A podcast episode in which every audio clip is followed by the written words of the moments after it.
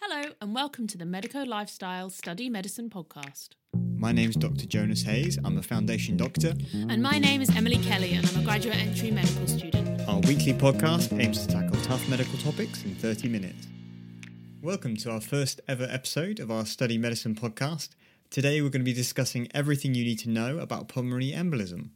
We're going to be covering all the relevant aspects, including the anatomy, physiology, and pharmacology.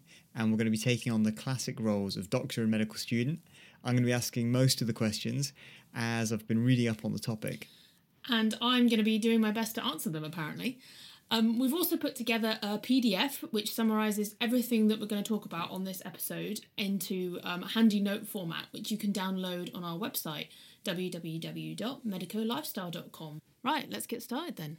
So our case today is that of a 54-year-old woman who presents to A&E complaining of shortness of breath and chest pain that's worse on inspiration. She's got a past medical history of hypertension and a recent tibial fracture for which she's had an operation. Okay. Okay. Any other information that you want at this point? Um, well, so she's presenting to A&E, E, shortness of breath and chest pain that's worse when she breathes in. And what did you say? She had a past medical history of hypertension and she's just had surgery for a leg Yeah, fracture. Uh, recently. Okay. Obviously, I would want to take a full history from this patient Yeah. and ask if she had any other associated symptoms. How long this has been going on for? Has she ever had anything like this before? Um, Yeah, so what are the kind of key differentials that you're thinking of when you're thinking about this lady with her shortness of breath and her chest pain? Well, I think chest pain, you have to rule out cardiac chest pain um, straight away. So I'd Yeah. ask her all the questions that we're taught to ask about cardiac chest pain. Okay, so the, what are the kind of key features of cardiac chest pain that you'd think of? Uh, like the, the central crushing chest pain radiating down the arm and, or into the jaw, Mm-hmm. um, pale, sweaty, yeah, so she came doesn't. on suddenly. Yeah, so she doesn't look like that at all. Actually, she's she describes the pain literally as um, it feels like she's catching her when she's breathing in. Um, so as I say, worse on inspiration. So is there a, do you know a name for that? Uh, yeah, uh, so pain that's worse when you breathe in is pleuritic chest pain. Yeah, absolutely. Um, and yeah, and so we said that pleuritic chest pain, shortness of breath. Any other differentials? The only other thing I can really think of would be like a pneumonia. Yeah. pretty sure that causes shortness of breath, pain on inspiration. Yeah, it can do certainly. Um, certainly, if someone's got a uh, really bad pneumonia, they can get uh, what we used to call pleurisy, Mm-hmm. so inflammation of the pleura uh, from that area of pneumonia, and again that will give you pleuritic chest pain. Um, but our lady, lady, she doesn't have a temperature. Um, Makes an infection maybe less likely, I yeah, suppose. she's she's not really been feeling unwell. She's been feeling a bit annoyed that she's been sitting around a lot with her broken leg. ah. Sitting around for a really long time, maybe. Yeah, quite a lot of immobilization. I suppose then my other main differential, which is the headline of today, Yeah. is a pulmonary embolism or a E. PE. Absolutely. Um, so, if we talk about a few of the kind of uh, main presenting symptoms and signs that people can have um, Okay. when they have a PE, um, so we've mentioned already uh, dyspnea or shortness of breath.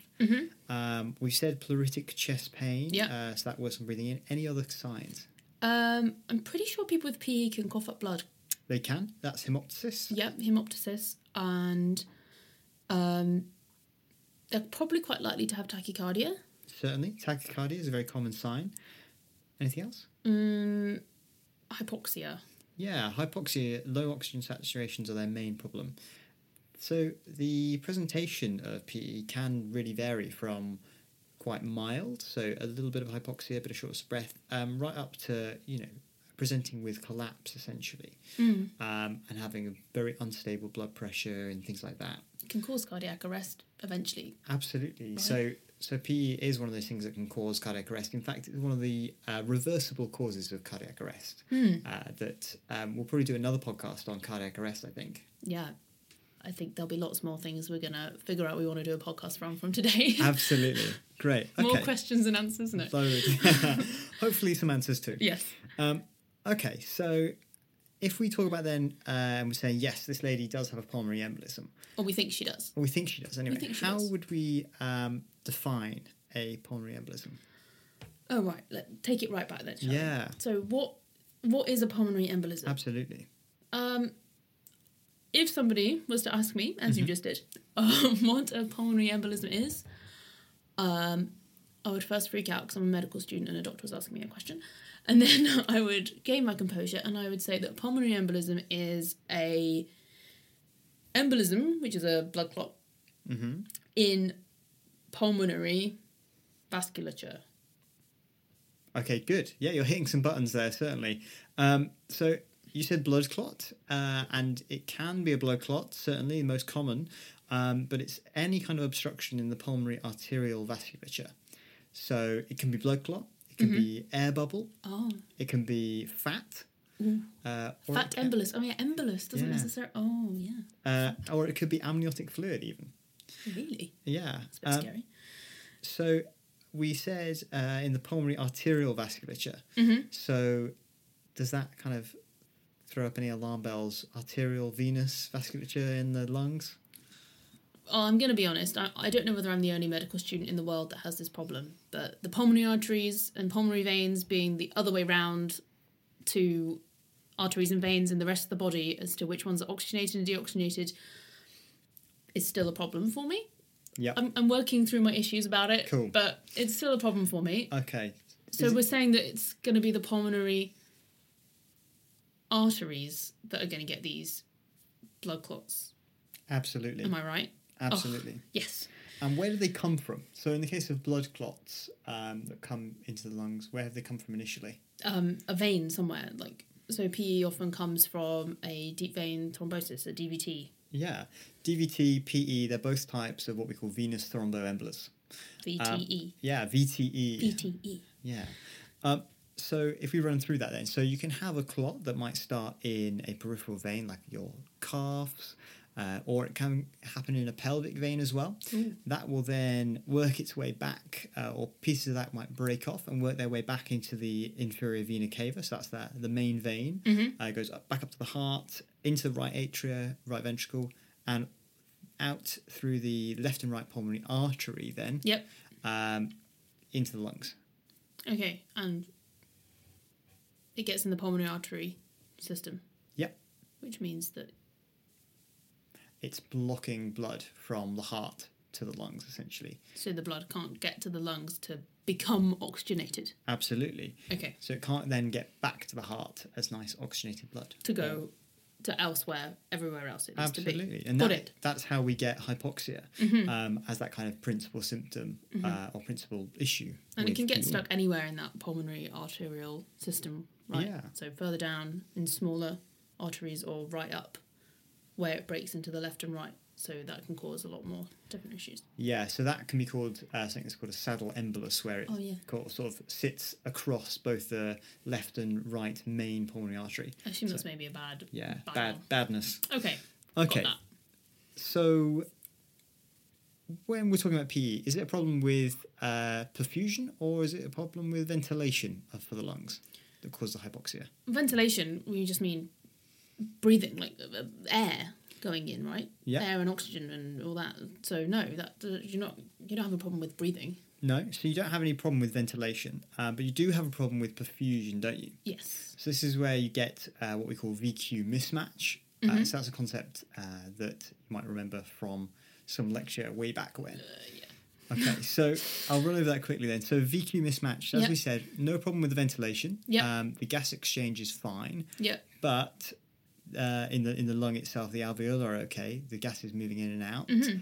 But the problem we've got is with um, our perfusion. So the blood that's coming into the lungs, the deoxygenated blood, is getting blocked by these clots, Yep. Mm-hmm. and therefore it can't take up the oxygen and move back uh, through the uh, pulmonary veins back into the heart. Hence the mismatch. You're Absolutely. ventilating well, but you're perfusing poorly. Absolutely, yeah. and some parts of the lungs are going to be perfusing better than others depending on where the clot is so you get a mismatch here i am 100%. waving my arms around realizing nobody can see my Nobody can arms. see the waving, but um, but it's very effective uh, for me. mismatch Yes, there's there's definitely a mismatch. okay Cool. Okay, so q being what stands for perfusion yeah, so Q stands for fusion because um, in equations, uh, Q also stands for flow, and it's flow of blood. So that's the perfusion. Is this your A level physics talking? Ah, yes, uh, part of that. But um, you'll see when we, we talk about other concepts in uh, cardiovascular physiology and stuff, we use Q. Oh, cool. Cool. Okay. So the other kind of topic that we like to talk about here is the oxygen dissociation curve. That's another one of those topics that's going right From back way there back to yeah, when. from way back when, maybe like first year lectures and things like that. Yeah. So yeah, so that's another thing where you, uh, if you can remember, you've got um, partial pressures of oxygen on one side of your Yep. axis, and the saturation of your hemoglobin on the other, um, and then it draws a nice S-shaped curve, whereby it's difficult to take up oxygen at the beginning, the hemoglobin, and then it's nice and easy in the middle, and then it's a bit harder. So problem with PE here is that you've got blood that um, it blood that's nicely getting to those oxygen, well oxygenated parts. It's passing through easily, so the parts that aren't blocked by clots, Yeah. So you're ventilating, you're you're perfusing part of it Yeah. really well. and they'll be at, at the sort of really saturated part. But then other parts will not be well saturated at all, and that blood will either be sort of trickling back or being blocked from from coming back. Yeah. Um, and so essentially, you end up somewhere in the middle. And if you remember that graph, you can see that somewhere in the middle is actually very low down, as the, the kind of the saturation curve really drops off. Yeah. So it's really the mixing between that blood that gets the oxygen and the blood that doesn't that pushes you into being really hypoxic. Yeah, Okay. absolutely. Cool. Okay. So we've talked a bit about her history and examination. Yeah. Um, so Did we some of the examine her? signs. So we, we haven't examined yet. So Okay. do you want to run us through? Can you think of any other kind of signs on examination you might see in someone who's got a E? PE? Um, well, you'd you'd do a cardiovascular and respiratory examination. Yeah, absolutely. Um, you wouldn't. It's an acute onset problem, so you're not going to see any chronic signs of cardiovascular disease or respiratory disease Mm-hmm. unless they have any other underlying things. But she doesn't in this case. Yeah. You'd take her respiratory rate Mm-hmm. and her observations, and you you we said that she's got a high respiratory rate. Yeah. Other than that, Yeah, so she's she's Oh. also tachycardic.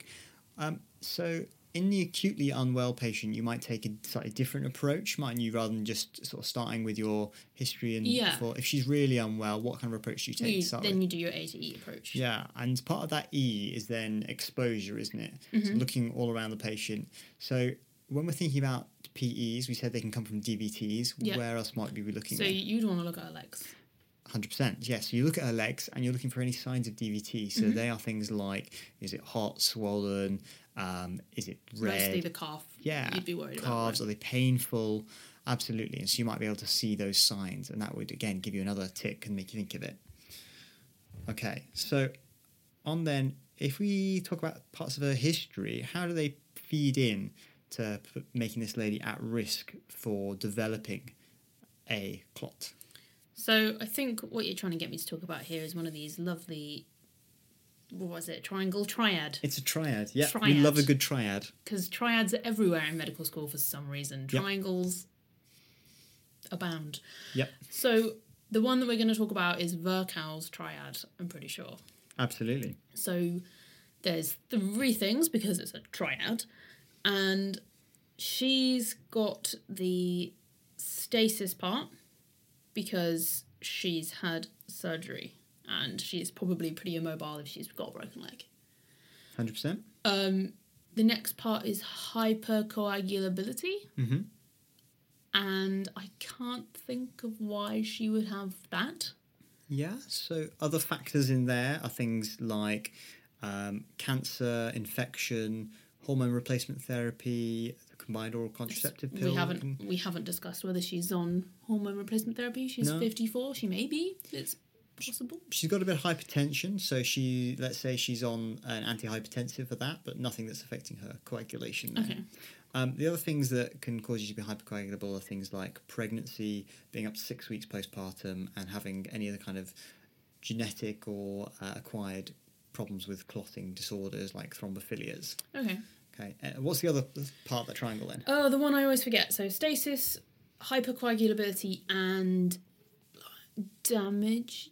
Damage. Endothelial injury. That's the one. Yeah. Endothelial injury. So, I mean, she's had some surgery to her leg. She had. that damage her? Yeah, so trauma, surgery, um, and also having a pri uh, any prior history of venous thromboembolism um, can fall into that VT uh, endothelial injury. And we're part. talking about this as in risk factors for a venous clot, Absolutely. right? Yeah. Because arterial clots is similar. Yeah, so- similar risks. The Lurkow's triad um, really applies to clotting anywhere, so it can apply to arterial clots, venous clots, um, you know, any of those kind of things. So then, in that case, then her, obviously, we're talking about this as a venous clot Mm-hmm. because we're talking about PE, but her history of hypertension Mm-hmm. could also fit into this triad for increasing her risk for arterial clots as well. Absolutely, like an MI. Ah, Okay. Interesting. So some of those things, some of those features in her history, some of her signs, and these risk factors feed into a, a quite a well-known scoring system um, for PE. Do you know Yeah. what that one's called? Um, this is the Wells score. Yeah, so her Wells score. So there's loads of different uh, things that feed into her Wells score. Sort of, um, and there's points assigned for each one. It kind of tells you how likely it is that someone that's presented to hospital has a E. PE. Okay. Um, the big hitters here are the ones that show are there clinical signs of a DVT? Yeah. Have you identified this? So that's this the lady leg looks like swelling, pain, and all those things. redness. Yeah. Um, and the other one, the big point scorer are is an alternative diagnosis less likely than a E? PE? That basically just means, do you think it's a E? PE? yeah, it's- Doctor. It's, a little bit of a cop out in that in that that way, um, but you know, it's a Make it's the a- doctor use his it's a- own brain. it's a well used scoring system. Yeah. Mm-hmm. Um, and it's obviously been validated um, through quite a lot of and study. it includes some of the things that are in Virchow's triad, like clot, uh, malignancy Yep. or immobilization. yeah, recent surgery, mobilization, and that prior history P- of PE or DVT. And if they score high enough, then you go, mm, yeah, likely. Yeah. Uh, f- so is it um, four or above? That's kind of our cut cutoff score, Okay. where we're really going to think it's likely that she's got a PE, and we're going to investigate much further. for that. Okay, so we've this woman's come in. Yep. We've chatted to her. Yep. She's unwell. Yep. We've done an A to E. We've taken her history. We've thought about her risk factors and we've done her a Wells score. Yes. And we've gone, I assume in this case, we go, ah, yes. She's got a score more than four. Let's think that she might have a E." PE. Absolutely. So there's all kind of various investigations that we're going to go through to uh, figure out Mm-hmm. uh, how to help her. So if we just break down the investigations generally for PE into kind of the things you do at the bedside, the blood test, and then the imaging tests. Yeah. Um, any kind of bedside tests past our examination, taking her oxygen saturations and things like that. What kind of bedside tests we can do? Um, well, you said she's um, got low oxygen saturations. Yep. So I'd probably do a arterial blood gas. Yep. Bl- arterial blood gas. Arterial blood gas. yes. what- ABG. what's it going to show?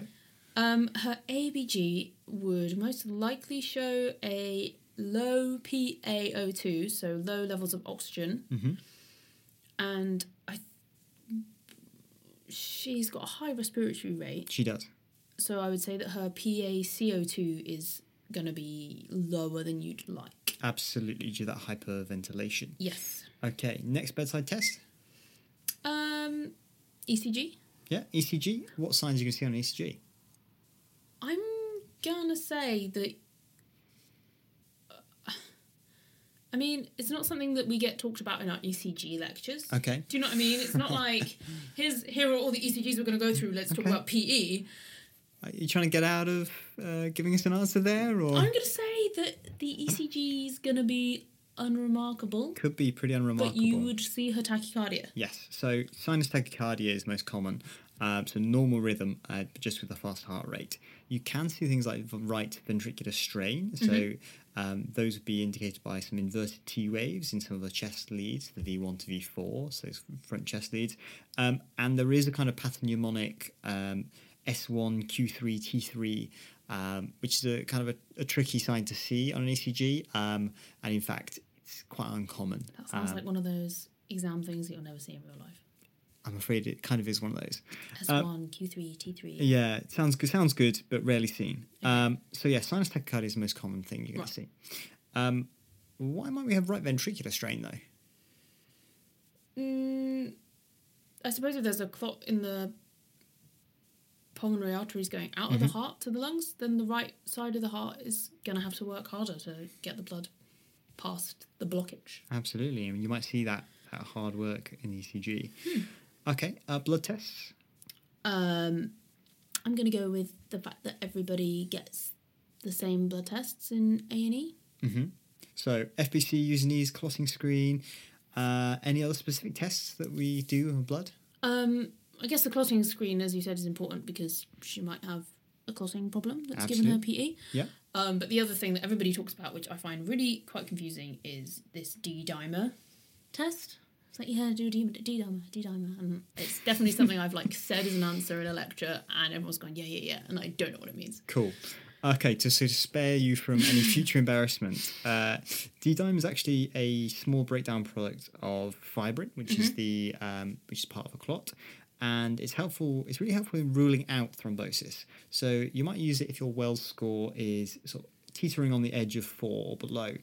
Um, it's got high sensitivity but low specificity, um, which is one of those things that people like to talk about all the time. And j- can you explain what something being highly sensitive and lowly specific means? So if it's highly sensitive, Yep. then it's going to be every anyone who has a PE or a DVT is pretty much always going to have a high D-dimer. Yep.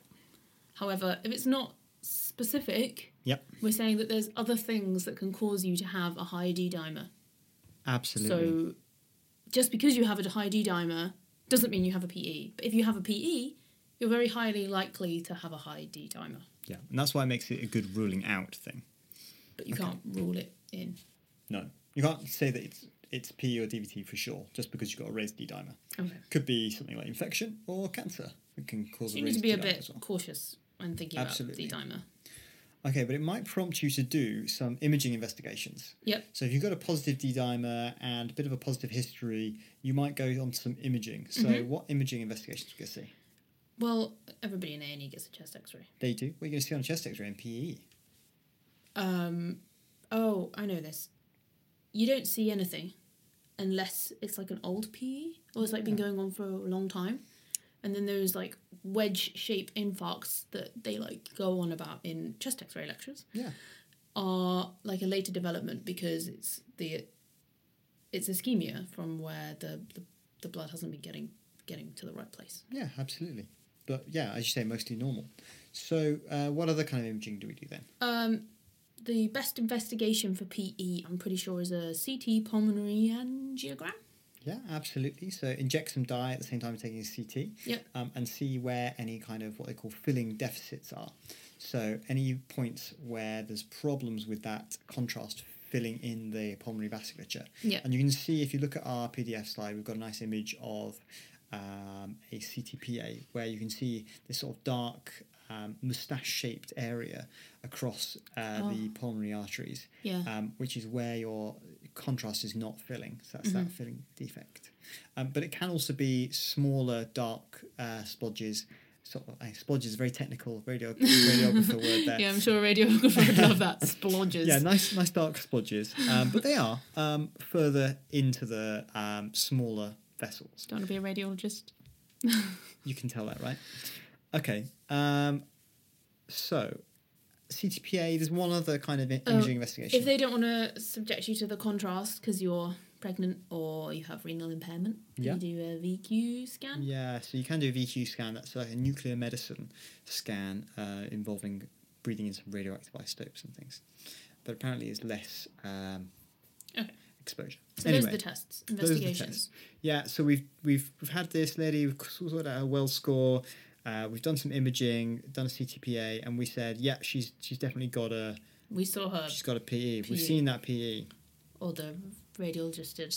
Yes, On the yes. All they CTPA. did, and we've read the beautiful report that said, uh, yes, this lady has you a E. were PE. right, doctor. E. Well done. PE. Good job. So Okay. management then. So what's our initial management going to be?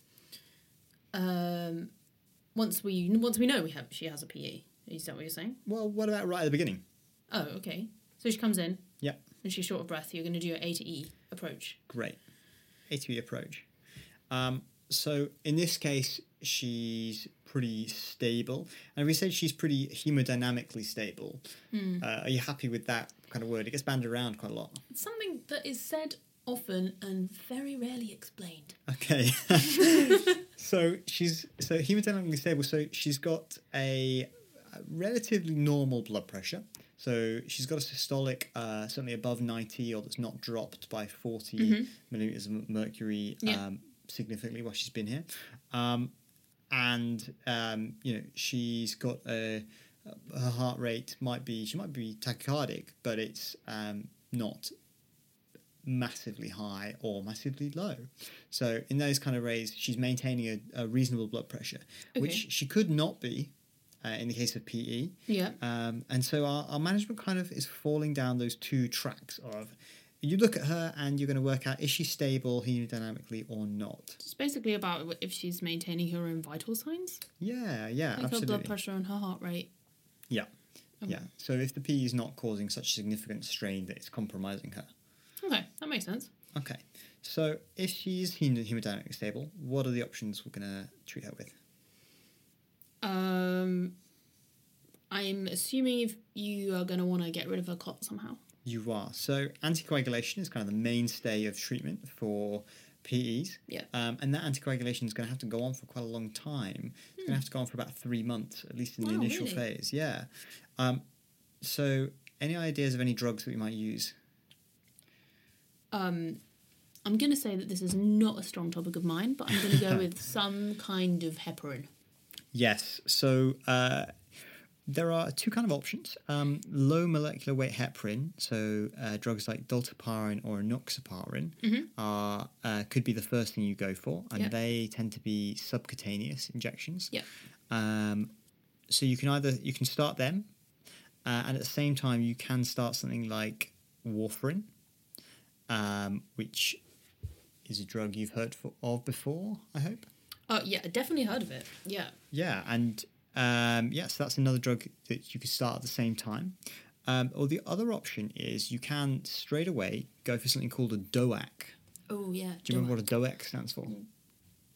Direct um, oral anticoagulant? Yes. Uh, also was called a NOAC, so a novel oral anticoagulant, but Not they're- so novel they're not- anymore. Not, so novel anymore. So now they're DOACs. cool. Um, and they you can start straight away. So they're things like rivaroxaban, apixaban.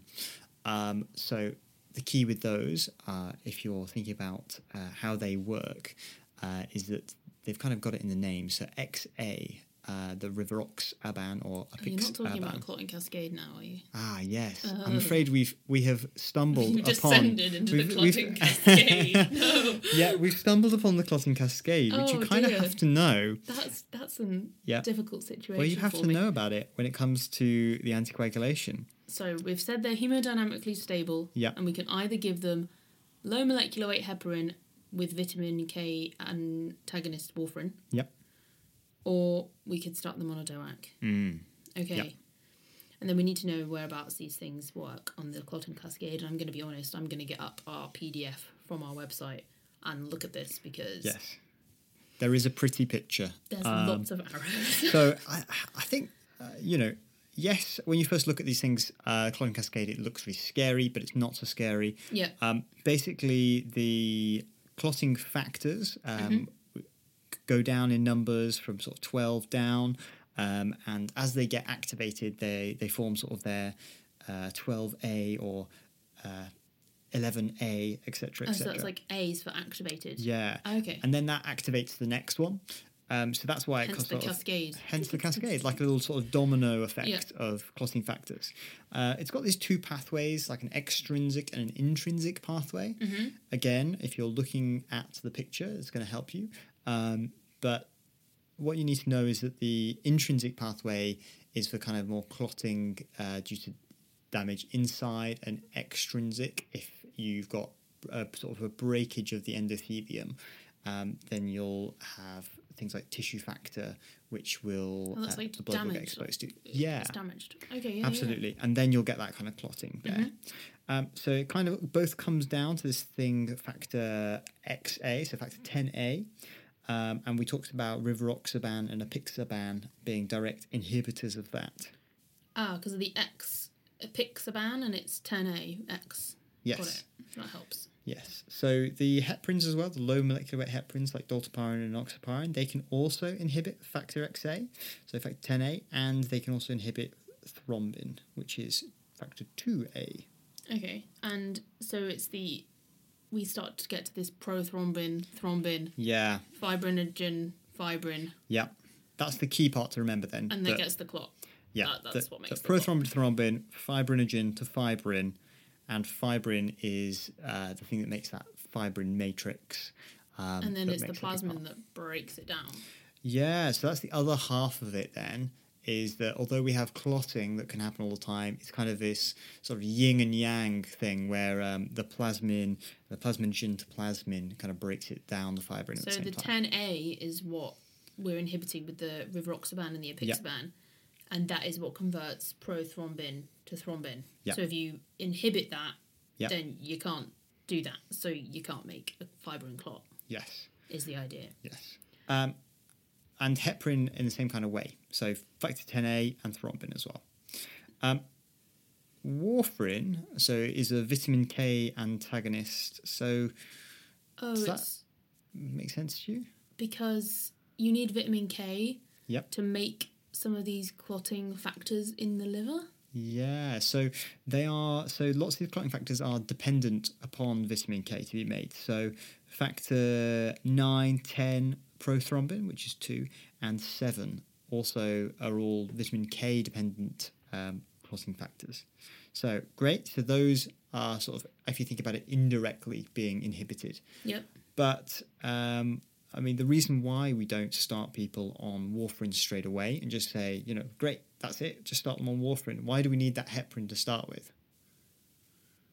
Any ideas? because they've already got the the clotting things that are made by the vitamin K. Yeah, they've already got the clotting factors already. That's what I was So trying to say. yeah, so you you, ne- you already need some um, you need some heparins to uh, kind of It's more stop immediate. those. Yeah, they'll work Yeah. immediately. Okay. But your uh, your warfarin's going to take time, so that's why we say it's like a bridge to warfarin. So that's what we can do for someone who's hemodynamically stable. So Yes. someone who's walked into A and E and is probably talking but feeling slightly uncomfortable, but has like a good blood pressure. Yeah, yeah.